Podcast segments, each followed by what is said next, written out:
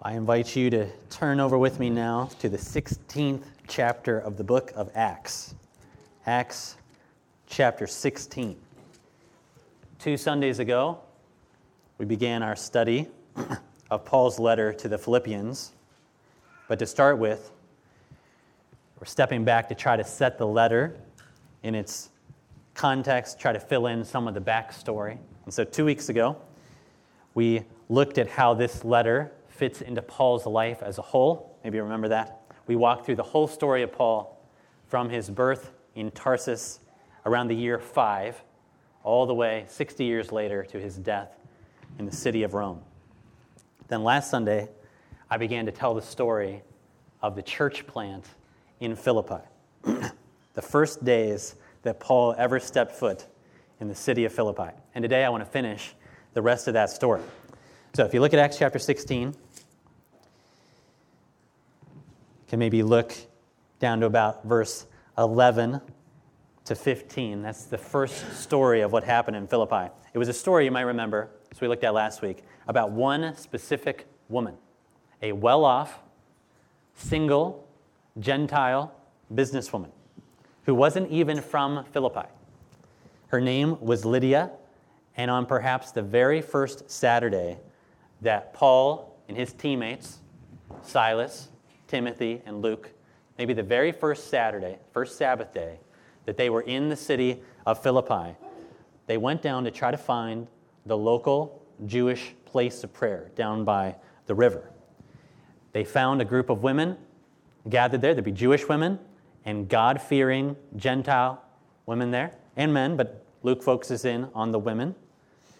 And they get down there and they meet with them and they begin to tell them the story of Jesus. One of those ladies was Lydia, a seller of purple stuff from her hometown of Thyatira. Lydia was already interested in the God of Israel. That's why she would be at a Jewish house of prayer. But on this day, as she hears about Jesus for probably the first time in her life, the Lord opens her heart to see that Jesus is the promised king that she had been hearing about and singing about in Israel's scriptures. She believes in the Lord and follows in baptism, and so does her whole household. And as the Lord opens her heart, she opens her home. She urges these guys to stay with her, and she prevails and gets them to stay there. Lydia's home becomes the, the new center for their ministry in Philippi. And as the new church begins to grow in the city, Lydia's home becomes its very first meeting place. Okay, that's where we left off a week ago. Now I want to go to the second story, the one that is probably even more well known of what happened in Philippi. Let's pick up in Acts chapter 16, verse 16. It says, As we were going to the place of prayer, so they're going back, we were met by a slave girl who had a spirit of divination and who brought her owners much gain by fortune telling. Now, we don't know how much time has passed since the Lydia story and this one, but you can see they continue to go down to the Jewish place of prayer to talk with people down there. and one day, while they're going, they meet a slave girl.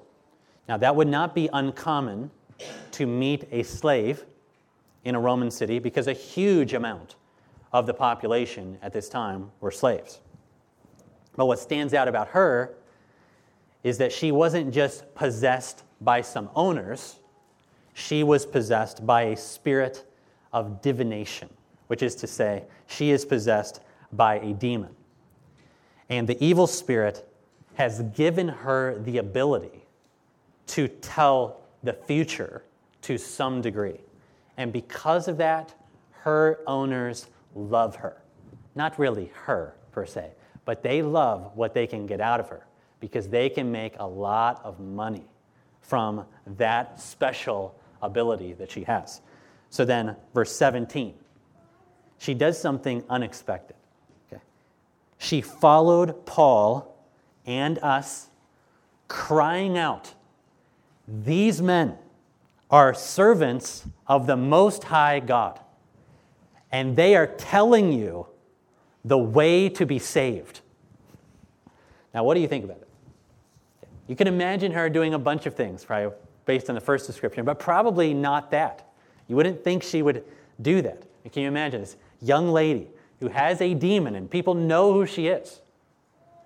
And she just follows Paul and this small group of guys around town, shouting to everyone, These guys are the real deal. Listen to these guys. They'll tell you what you need to hear. They are servants of the Most High God. Okay, now think about that. Is what she is saying true? Is this a good thing or a bad thing that she is doing this? Okay, on the one hand, I think we could say all of those things are true, but on the other hand, this whole situation is very misleading, to say the least. Okay, why do I say that? Okay, for one thing, we are reading it as Christians, so when we hear the Most High God, who do you think of? You think of your God, like the God we worship here. But for those in Philippi, they would have been just as likely, probably more likely, to think of a God like Zeus, who was also called the Most High God at this time. But also, when we hear, they're telling you the way of salvation, that, that fills in things in our minds. We think of Oh, being saved from your sin, being saved from that God's wrath, uh, from his judgment. That's what we hear when we hear about salvation. But it's not at all clear that ordinary people in Philippi would think about, about that. And you, you might experience that when you use religious jargon with people of other religions. You can't assume that they are hearing what you're trying to tell them when you talk about being saved or who God is. I mean, go to a Muslim context and talk with them about salvation or about the Most High God, and they'll have a very different idea. And this, but the most misleading thing about this is not so much what she's saying, it's that she's well known in the city for what? For being possessed by a demon. By some texts will call it this python spirit because she was a follower of the god Apollo. Okay? But, and everywhere she goes, she's shouting. These guys are telling you how to be saved. Now, look at verse 18, because this is not just something that happened that one Saturday. Verse 18, and this she kept doing for many days. And so Paul, having become greatly annoyed, turned and said to the Spirit, I command you in the name of Jesus Christ to come out of her. And it came out that very hour. Now, we are not told for sure if that young lady became a follower of Jesus or not. Maybe she did, maybe she didn't. I hope she did. But either way, as we read the story from our perspective, we would look at this story as really good news. Right? This is a wonderful thing. She has been delivered from slavery to the powers of darkness. Who would not be happy about that? But verse 19. But when her owners saw that their hope of gain was gone, they seized Paul and Silas and dragged them into the marketplace before the rulers. And when they had brought them to the magistrates, they said, These guys are Jews, and they are disturbing our city, and they are advocating customs that are not lawful for us as Romans to accept or practice. As you can tell, these owners of that girl do not care about that girl at all. They don't care if she's been delivered from demonic oppression. All they care about is the money. And without the evil spirit, they know their hope of money is gone. And you can tell how upset they are about this. I mean, this is a kind of rage and anger that would be hard for us to maybe sympathize with, right? They, they seize Paul and Silas. the leaders of this group, they drag them into the marketplace. This is very public, what they are doing. And then they bring them in front of the city magistrates, and they know exactly how to frame this to get everybody on their side. These guys are Jews. They tap the Jewish card. They're messing up our city. They're trying to get us Romans to do stuff Romans can't do. And that taps right into the heart of the people in Philippi, a Roman colony that is very proud of their Roman stuff.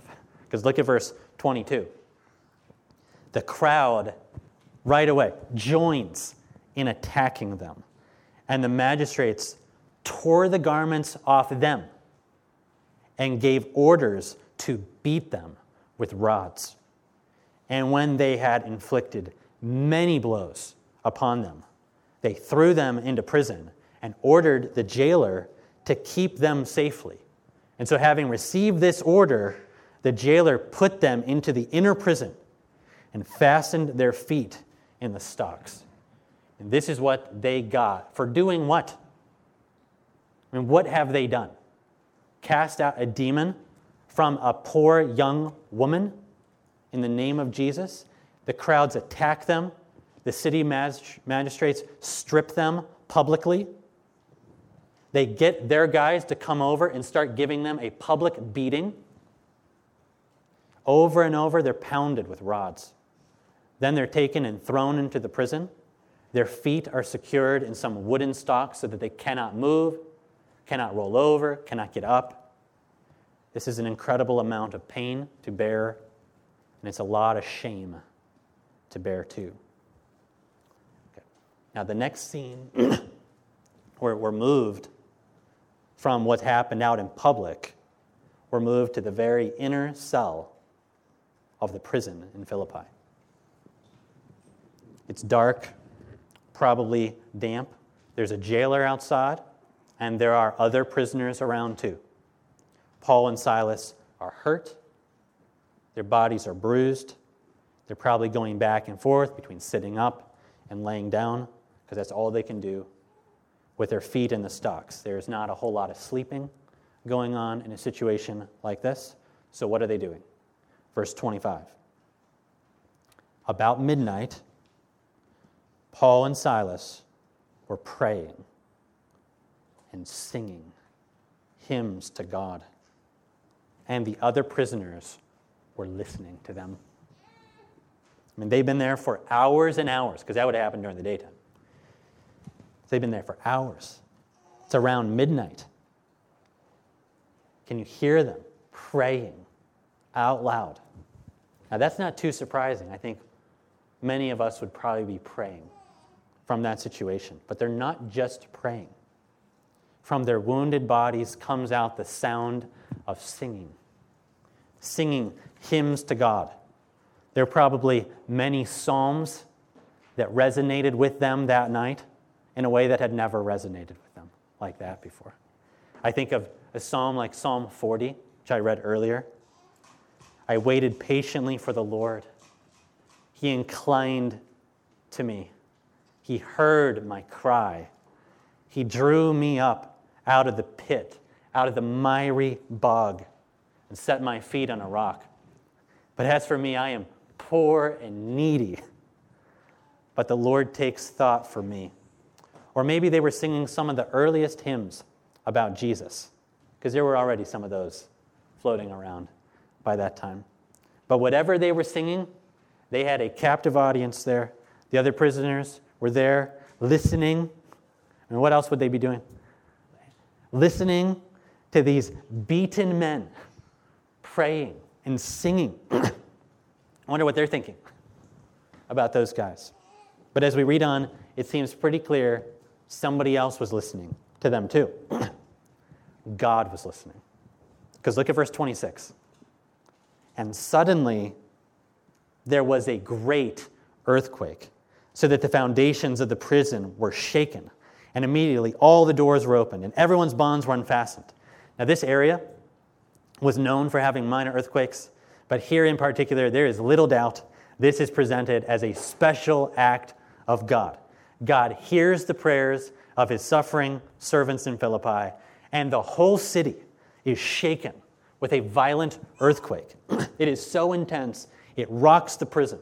The doors come open, the stocks that were holding their feet loosen. They have the chance to get up and walk out if they want to. And that is exactly what at least one man there thought they would do. Because verse 27 when the jailer woke up, is not doing great job guarding, right? When he woke up and saw that the prison doors were open, he drew his sword and was about to kill himself, supposing the prisoners had escaped. After all, who would not think that that would be what they would do? And for this jailer, who was likely a slave himself, this would have meant one thing for him immediate execution. You can, you can actually read about something like that in Acts chapter 12, where Peter gets released from prison and the people in charge of him got killed for it. I mean, this is what they did. He only had one job watch these guys. And he knows he's going to die. So he thinks, I'd rather take my life than go through that public execution. But before he could do it, you read verse 28. But Paul cried out with a loud voice, Do not harm yourself, for we are all here. Paul could apparently see just well enough to see what the jailer was about to do. And instead of letting him do it and then walking out, he shouts out, Don't do it. We're all here. Not one person here has fled. Now, the jailer had seen a lot of strange things that day and that night, but perhaps none was as strange as that. So, what does he do? Verse 29 The jailer called for lights and he rushed in, and trembling with fear, he fell down before Paul and Silas. And he brought them out, and he said, Sirs, what must I do to be saved? He had seen and heard enough to know those guys have the answer to that question. Perhaps, perhaps, because it happened for many days, perhaps he had heard the demon possessed girl following them around, shouting this stuff out, that they're servants of the Most High God who know how to be saved. And maybe that's like starting to make more sense to him now. Even if not, he probably would have known the charges against them. He knew why they were in there. And remember, he had seen how they had suffered. Even if he did not beat them with the rods himself, he is definitely the one who fastened their feet in the stocks. He knew their wounds, he knew their shame. And yet, he had heard these guys praying anyway. And not just that, he had heard these guys sing. And then there was the earthquake. He had seen enough to know these guys had the answer to that question Sirs, what must I do to be saved? and what is the answer to that question? What if someone asked you that question? What would be the simplest answer you could give to someone who already knew his need? Here's what Paul said in Silas, verse 31 And they said, Believe in the Lord Jesus, and you will be saved. You and all your household. That was their answer, and it was good news for the jailer. Just believe in the Lord Jesus, and you will be saved. And it's not true just for him, it's true for his house. And that's where the scene moves. Verse 32. And they spoke the word of the Lord to him and to all who were in his house.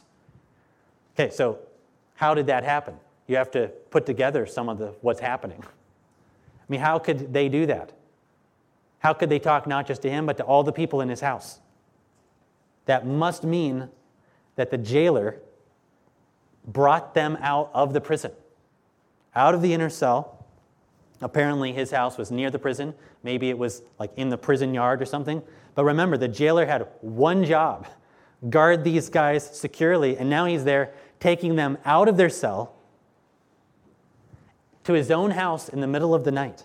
He apparently wakes up his family and anyone else that lives there in that house so that they can hear what he's just heard.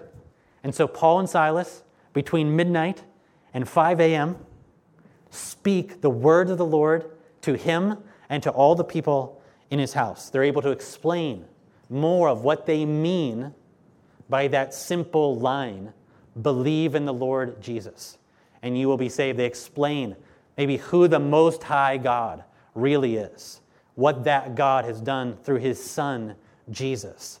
They proclaim that Jesus has been crucified for our sins, but that he's been raised from the dead to save us. And it helps them explain that simple line believe on the Lord Jesus, and you can be saved. And look at what happens. Again, this is all in the middle of the night. Verse 33 The jailer took them the same hour of the night and washed their wounds. And he was baptized at once, he and all his family. That's got to probably happen in the prison yard. Some water there, some pool or something. And then he brought them up into his house and set food before them. And he rejoiced along with his whole household that he had believed in God. So the very same jailer who had fastened their feet in the stocks the day before is now welcoming these guys into his own home. and he's washing their wounds with his own hands. Just like with Lydia, the Lord has opened his heart to the Lord, and not just his, but the hearts of all those living with him. And just like with Lydia, an open heart leads to an open home. And just like with Lydia, belief in Jesus leads immediately to baptism, which signifies, among other things, the washing away of sins. There was a preacher from over 1600 years ago, John Chrysostom, who talked about this. He, he, here's how he described the jailer and what, what happened to him. He said, He washed and he was washed. He washed them from their stripes, and he was himself washed from his sins. The jailer washes the wounds of his own prisoners, and they baptize him with water, signifying his own sins had been washed away. And then they all sit down for a meal. This is one of the most unlikely and most joy filled meals that has ever been eaten, especially between midnight and 5 a.m. And the joy isn't just over a good meal. As the text says, it's because the jailer had come to believe in God with his entire household. But that's not the end of the story. You might think it is, but there's one more scene to the story. At some point, before everybody else is awake, the jailer takes them back to their prison cell. And as the sun begins to rise, a message comes down to the prison from the leaders of the city. Verse 35. But when it was day, the magistrates sent the police like down to the cell saying, "Let those men go."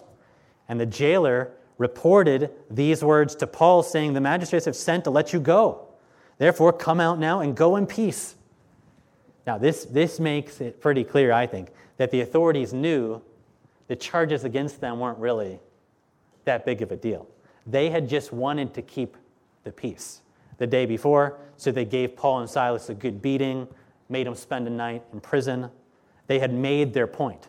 This would be enough to shut these guys up and to warn everybody else in Philippi stay away from those guys. So they send word down let the guys go. And the jailer is, at, is the one who actually gets to deliver the good news to guys who are now his friends. And it seems like he's pretty excited about this. Guys, they let you go. Come out. You can go in peace.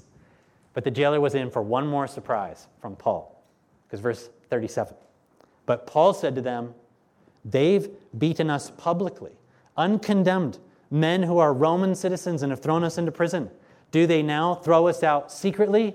No. Let them come down here themselves and take us out.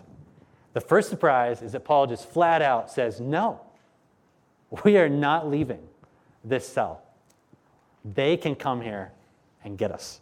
And the second surprise to everybody is what?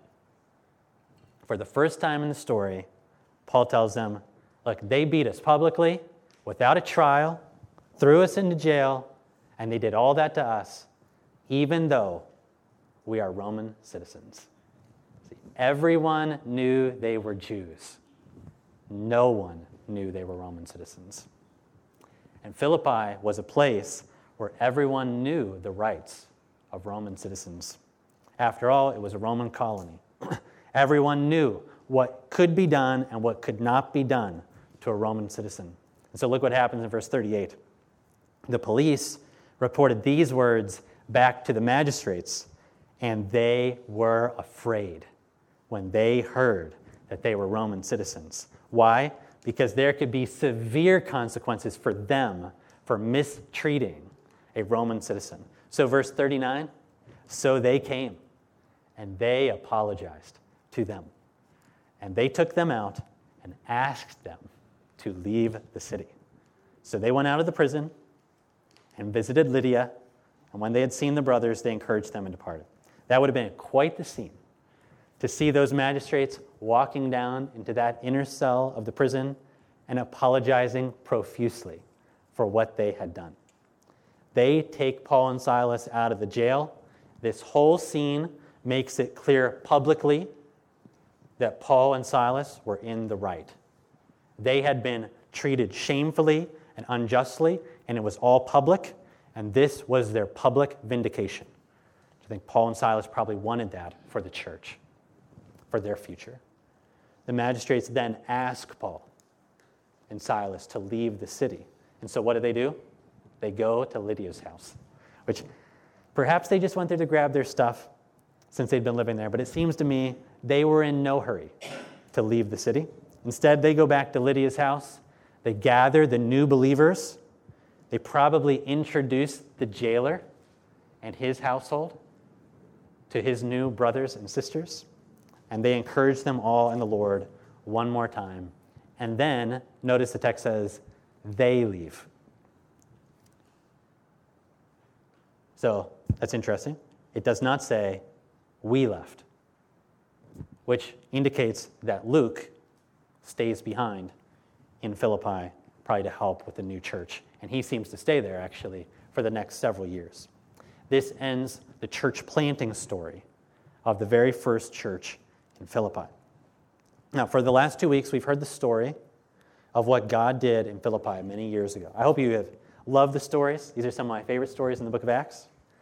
But again, I want to step back, try to think of a couple big takeaways from this story, but, but some of it from both of the stories. The first thing that I think is the most well known thing from this story today is that this text tells, you, tells us how to be saved. That is certainly the key question in this story. When he asks, guys, what do I need to do to be saved? For you who still need to be saved, I will give you the same answer today. Believe on the Lord Jesus Christ, and you will be saved. It is not by what we have done or what we can do that we will be saved. It is through turning in faith to Jesus alone that we can be saved. Salvation does not come to us because of what we do. It comes to us in spite of what we have done. Salvation comes to us only through what Christ has done for us. It is the gift of God, a gift that can be received only by faith. And for those of us who are saved, we need to keep sharing the same message. There is no need to revise this message, and there is certainly no way to improve this message. The second takeaway is clear, not just in this story, but in the story of Lydia, too. In both cases, faith in Christ is accompanied right away by what? By baptism. Those who trust Jesus identify with Jesus as their Lord through the waters of baptism. So if you have not identified with Christ through baptism, but would like to or like to learn more about that, please come. We have a Bible class in two weeks on that topic for anyone who wants to learn more about that. The third takeaway is also clear in both the story of the jailer and of Lydia. In both cases, they brought the gospel home to their entire households, to spouses and children if they had them, but to everyone else living and working in their house. In the case of the jailer, especially, it seems like he woke everyone up in the middle of the night so they could hear the message of Jesus that he had just embraced. And I'm reminded that sometimes the hardest people to share Jesus with are those within our own families, those who know all of our faults the very best.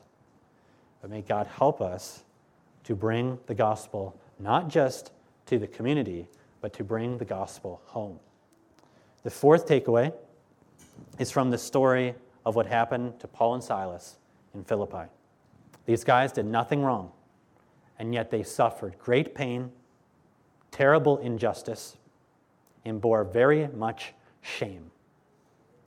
I don't know if you thought about this as we looked at the end of the story, but one of the most perplexing questions when you get to the end of the, end of the story is why did they wait until the next day to tell everyone they were Roman citizens? I mean, from the way that the magistrates responded when they found that out about them, it seems like Paul and Silas could have avoided the suffering and the shame if they had just told them. So, why did they wait? I don't know that we'll ever know the answer, the full answer for sure, but I think there's at least two things that are well grounded. And one is that Paul had a very different perspective on suffering for Jesus than I think most American Christians do. In fact, it's, a, it's something I struggle with myself to have his perspective. And if you want to see what I mean, read Philippians. We're going to see it throughout the series. But what is clear to me is that Paul did not avoid suffering at all costs. If God's path for him went through suffering, he would still walk that path. Because there were things he could get through suffering for Jesus that he knew he could not get in other ways. That did not mean Paul went out looking for suffering or just trying to get people to hurt him, but he did not run from it. But the other thing I can mention is that it seems clear to me that Paul wanted to set an example for the new Christians in Philippi of how to suffer well for Jesus. After all, not all of them were Roman citizens. Not all of them would be able to pull the citizenship card. So Paul and Silas waited to do it. And they set an example for the young church and for us still today that God never promised an easy path. In fact, God's path for us often runs not around suffering and shame, but right through it. And that leads me to my last takeaway, which is that it is a lot easier to walk the path of suffering and shame when you know your Savior has already walked that path, that He did not run from that. Jesus bore not only our sins, He bore our shame. We struggle to connect with the feelings of shame sometimes that were dominant in the first century, the thoughts of being shamed publicly. We can resonate some with it. But Jesus bore not only our sins, he bore our shame. He was publicly humiliated. He was unjustly condemned. He suffered for sins he had never done. He bled and died for our sins. And Jesus could have pulled any cart he wanted to get out of the suffering and the shame. He held all the cards, so to speak, and he pulled none of them. He did that because he loved us. He did that to save us. But as Peter says, when he thought about that, he said, Jesus also did that to set an example for us so that we would follow in his footsteps. Jesus does not call us down a path he was not willing to go. And so take heart that you have a Savior who knows pain, injustice, and shame. But also take heart that you have a Savior who is now risen from the grave, whose life guarantees that pain, sorrow, and shame will not be the end of any of our stories. And we can praise him for that. Let's pray. Father, thank you for these wonderful stories. They remind us of your saving power. They stir us to want to take the gospel around the world and even into our own homes. Lord, I pray that you will do a good work in us, that you will save those who need saving, that you will lead folks to identify with Jesus in baptism. And I pray that you will strengthen all of us as we have thought about Jesus, who suffered for our sins and bore our shame. May we find hope and rest and encouragement in him. We thank you, Lord Jesus, for all you've done for us. We pray all these things in your name. Amen.